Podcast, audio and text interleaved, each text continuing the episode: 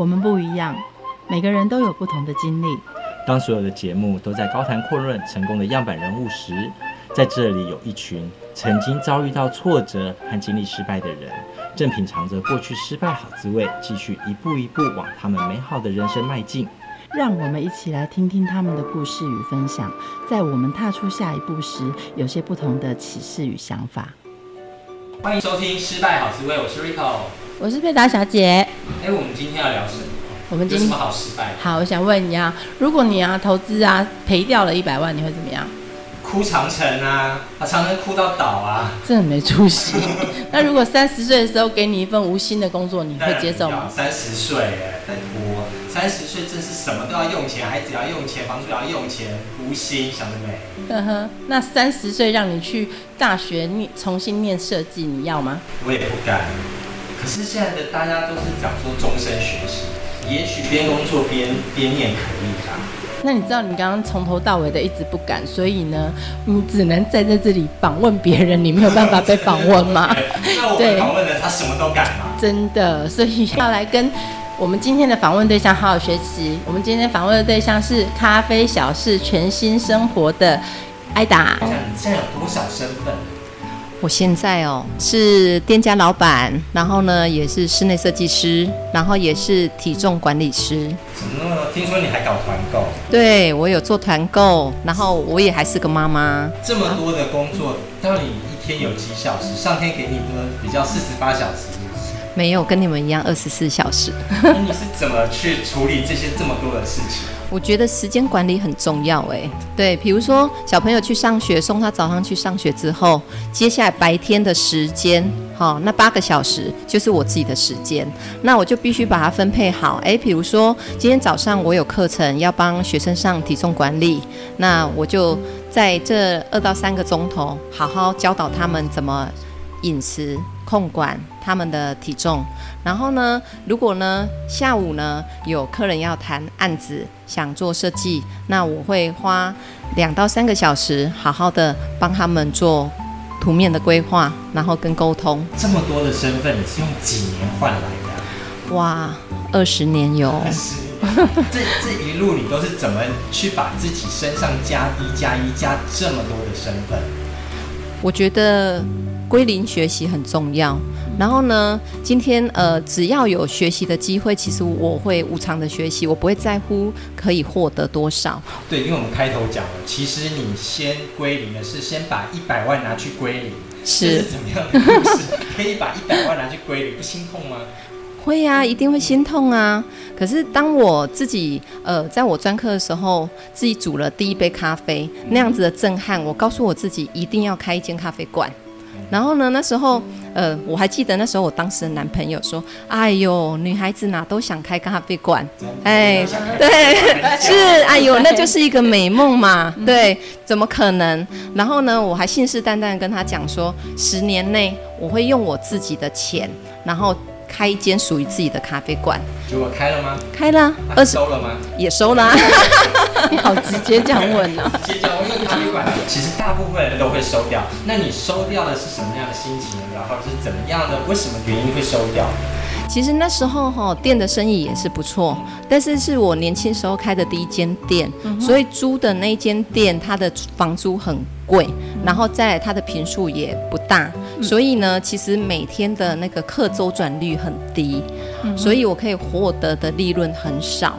可是两年下来，真的早上八点到晚上十点，长达十四小时的工作。哇，你得上早班，再加上晚班。是，所以再年轻的身体，两年来我也负荷不来。那应该赚很多吧？你说赚多，好像也没有很多哎。其实两年回来也没有赚回一百万呢。嗯，那你不是都用最好的咖啡、最好的机器，什么都是最好的，那应该会有最好的客人。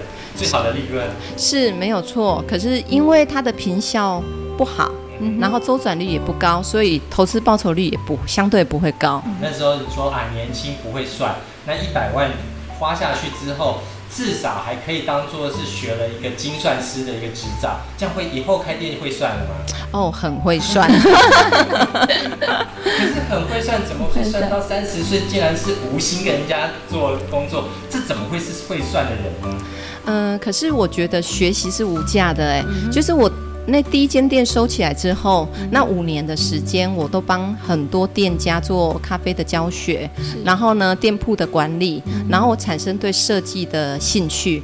但是我知道我自己不是本科出来的，那如果有人愿意，呃，这么的用心教导我，其实我不会在乎刚开始他可以获得多少薪水，嗯，我相信我之后可以获得更多。听说你那五年里面换了六个工作，你很会换老板。还是你都自己去找这些事情来做？对耶，因为我如果觉得这一间呃他的餐点觉得很 OK，然后呢某一部分不足，我就会告诉他，哎，或许我可以呃增加你们这一点的分数啊。就比如说，一间法式餐厅，它的餐点很好，可是呢，我一直觉得它美中不足的就是咖啡可能专业度不够，我就会毛遂自荐，然后我希望从中。带给他们一些东西，他们也带给我一些东西。人家说创业，创业就是要创新产业，你很容易发掘别人的需求。是。可是相对的，别人会跟你讲说：“小姐，我没有什么需求，抱歉，拜拜。”怎么办？其实我不会难过，也我觉得三个还是会有一个哎、欸。对，因为我觉得别人拒绝你是应该的。嗯。对。那可是你没有开这个口，你就永远都没有机会。哦，真的。收到别人的拒绝的时候，你怎么样为自己打气、打针？我觉得一开始你要提出这样子的呃一个需求的时候，你自己就要先打针了，告诉他如果他拒绝你，也不要伤心，因为他有拒绝你的权利。是，对。那他如果用了你，就是他的。对对，没错。我觉得他如果用了我，就绝对是他的福气。嗯、对，要有这样的自信。嗯哼。听说你到了一个。咖啡不啊，然后呢，觉得他咖啡很难喝，你跟他说你的咖啡真的很难喝，我来帮你煮好咖啡。是。原本我去那间泰式餐厅哦，其实我对泰国菜我也不熟悉，所以我一开始也是进去哦切切水果啦，做做甜点。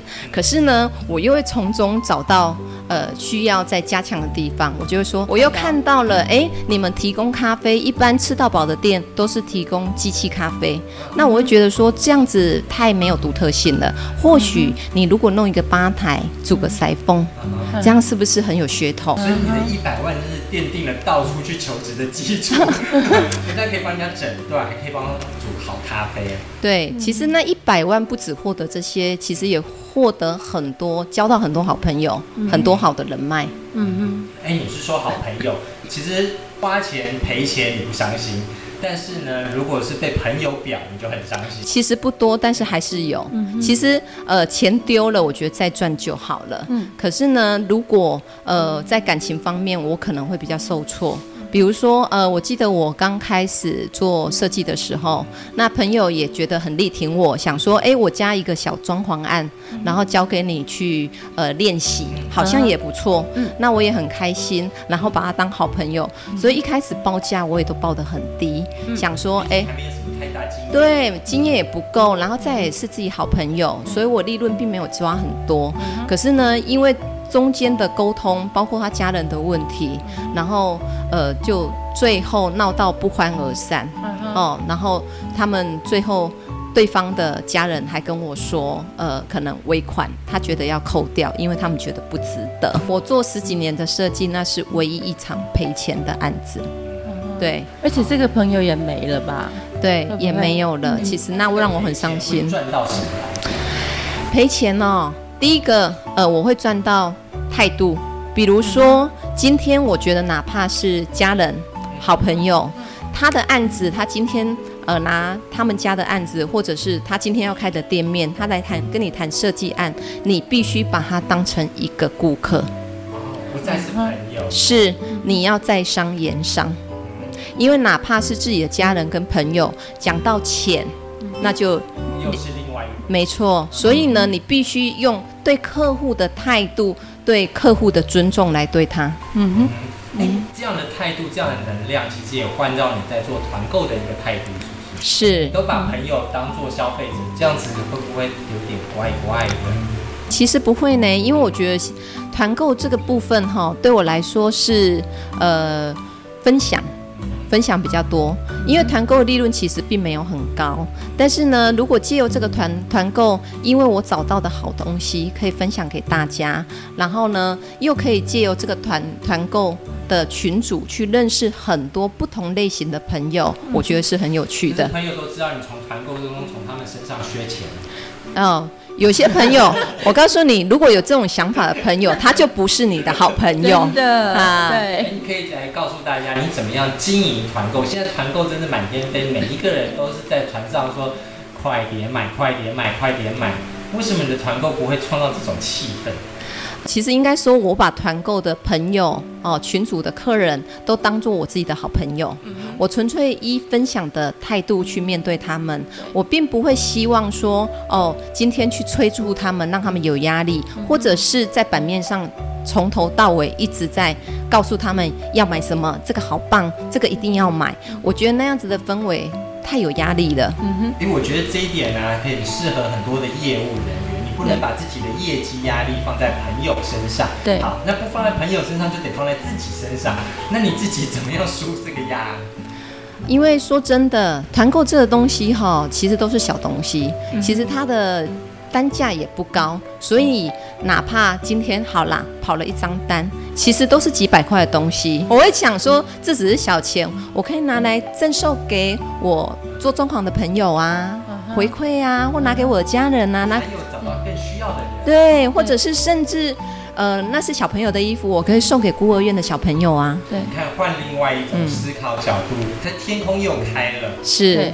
哎，那不是还是还有人在板上骂你啊？哦，对呀、啊，这个真的是很很无言。哎，我只是分享这边的景致很好，环境很好，你们可以来这边玩。他就在上面版面说，我们是来看团购的东西，不是看你在分享什么美景的。可是我觉得你要怎么处理能够化险为夷？而且团购其实这个板上每一次出，大家就全部看到，而且嘴碎的人很多。是，所以呢，我觉得这个就好像现在媒体很很盛行嘛，有 FB，有 Line，所以在你打任何一个文字的同时，你都要经过思考，因为有时候文字一出去，那是收不回来的。是，对。我当下情绪就是想要飙。哦，是，所以呢，我就让自己冷静，喝杯茶，静下心来，再来想怎么用比较委婉的词句来告诉他我的态度。这个的学习是你与生俱来，还是一直从咖啡店跌跌撞撞过来？我觉得是跌跌撞撞过来的。嗯，有遇到很多好人，遇到很多不好的人，啊，然后其实咖啡馆形形色色的人都很多，有时候他不见得来跟你聊天，有时候只是他们彼此在对话。其实你从观察这些形形色色的人，你会学习到很多东西。嗯，我们有个朋友啊，他也开咖啡馆，他就想说，哇，这个客人真的很讨厌。比如说呢，要了一个咖啡之后，还问你要不要送什么送什么，还会点？你看怎么样孕妇这种鲁小小，然后又爱省钱的客人？呃，如果这种鲁小小的客人呢，其实我觉得你可以笑着回答他，或许呃，我们这样的店不是很适合你。这么直接吗？是，我是这么直接的人。你是泸州鲁小小，你。因为我曾经遇过一群年轻人，他们本来是都在隔壁泡沫红茶摊。在喝泡沫红茶的，可能突然有一天他们心血来潮，想说进来这间咖啡馆喝看看，然后一进来就开始骂脏话啦，讲话大声呐，然后可是他们已经严重影响到其他在看书的客人。那我觉得今天我是店家主人，我是不是应该去制止他？可是我又不能得罪他，因为对对，所以呢，我只能很委婉的告诉他们说，哎，呃。这些弟弟妹妹，今天你们的饮料，姐姐请你们。或许这个地方让你们会不太自在，那呃，可不可以请你们换个地方？嗯哼。先用请的，然后是他们也没有损失啊。真的，对，姐姐好大气。对，是。不过我们看到一则新闻是这样子的。两家店比邻着，然后呢，那有些小屁孩其中在 A 店消费，结果发现 A 店关了，然后呢想尿尿，就到 B 店去尿尿。那 B 店呢就拒绝，拒绝之后呢就互砍了啊。那这个时候你怎么处理呢？如果你是 B 店的老板，你不会让他，但他们一直喧哗，然后你知道他们就是来闹的，你呃，可是我觉得 B 店的老板他们如果只是上个厕所，就让他们上嘛。对，有三级，对对，因为他一开始他并没有一开始想喧闹的意思嘛，他只是想上个厕所，你就给他一个方便。消费？呃，没有关系耶。我那时候我店家在百货公司附近呢，一天到晚有路过的人要跟我借厕所哎。对啊，我也是觉得，反正人有三急嘛，那就让他一个方便没有关系。没有消费继续用的卫生纸，OK。OK 啊，我觉得。嗯，态度的问题，对，是态度哎。嗯，你失败的经典语录是什么？一直对我来说，钱呃并不重要。如果可以用钱解决的问题，都是小事情。嗯，对，不能用钱解决的事情就是大事情。对，但是呢，自从我当妈妈之后，钱就变得很重要。对对，没有错，你必须为他未来担心担忧，然后留一点资本在身上。所以呢，你就必须去思考这个钱花的应不应当，对，值不值得。嗯，在这个过程当中，你学会了计算，是算计，计算。哎，那刚刚所说的妈妈就是要精打细算，是是算计。是，我觉得算计是比较是呃比较心机、比较内心层面的东西。开店就是要这些啊。对，但是今天算计，我觉得是一种比较不好的态度。比如说，今天我做了一个宣传，告诉他们你进来喝咖啡二十元起哦。我觉得那个起就是语焉不详。对，我让你从二十先骗进来。对，我先让你进来了，可能一杯是两百元。嗯哼，对，这种就是叫做算计。对，那所谓的计算，就是你今天会想说，好，我今天租了这个店面，好，我一天大概要付多少的租金、水电，好，然后还有呢，物料成本、人事成本，这个就一定要计算，因为唯独有计算，你才有利润。那有利润的话，你才有生存的空间。嗯，学会计算的过程当中，有没有让你觉得这个浪漫的梦想不断的在破灭，然后面对这个现实觉得很暗淡？不会耶。其实当你学会更会计算之后，你就会觉得，其实真的自己要学习的东西，还有自己未来的路会更长远。因为唯独一间店有利润，你才可以做出更好的东西。嗯，对，你才能够。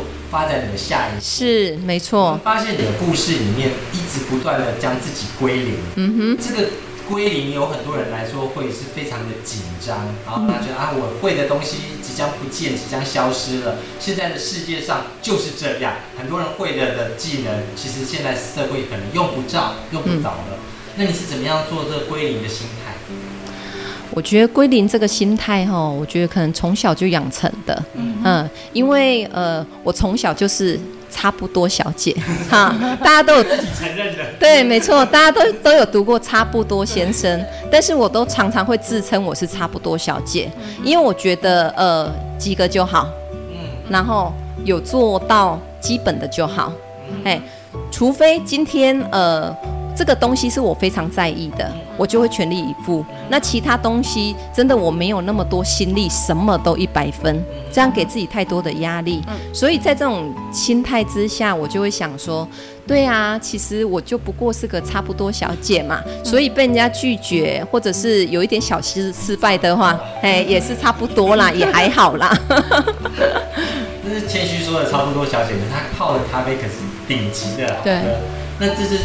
取舍，对不对？是，所以讲到咖啡啊，其实现在很多精品咖啡，嗯、然后呢，你可能进去一间专业的咖啡厅，嗯、他一定会告诉你，哦，这是来自于哪边的咖啡豆，然后你要先闻香，你有没有闻到什么样的香？然后你需要啜饮，然后你才可以喝到里面的果香啊、花香什么什么什么的。其实来我店喝咖啡，我从来不说这些。嗯、为什么？因为我觉得这太沉重了。我，就一杯咖啡。对，因为我觉得今天他会来这间咖啡馆，他可能只是要放松，他只是要这个空间，他要有一个沉淀的时间。那或许他真的喝得懂，他会跟你讨论；他喝不懂，你硬是要他喝得出来什么，我觉得这太有压力了。然后他讲出来的话可能只是在应付你。嗯，哎、欸，有有。听完差不多小姐的这个分享，其实我们知道有很多的人生根本不是差不多，是要自己的心态要不断的归零，然后还要找到自己的定位，要不断的归零之后加一。那你现在大家很流行斜杠青年，一直不断的为自己加一，是真的为自己，还是那个加一是别人付给你的？这样子就差很多哦。接下来我们来听 Charles 乐团带来的《归零》。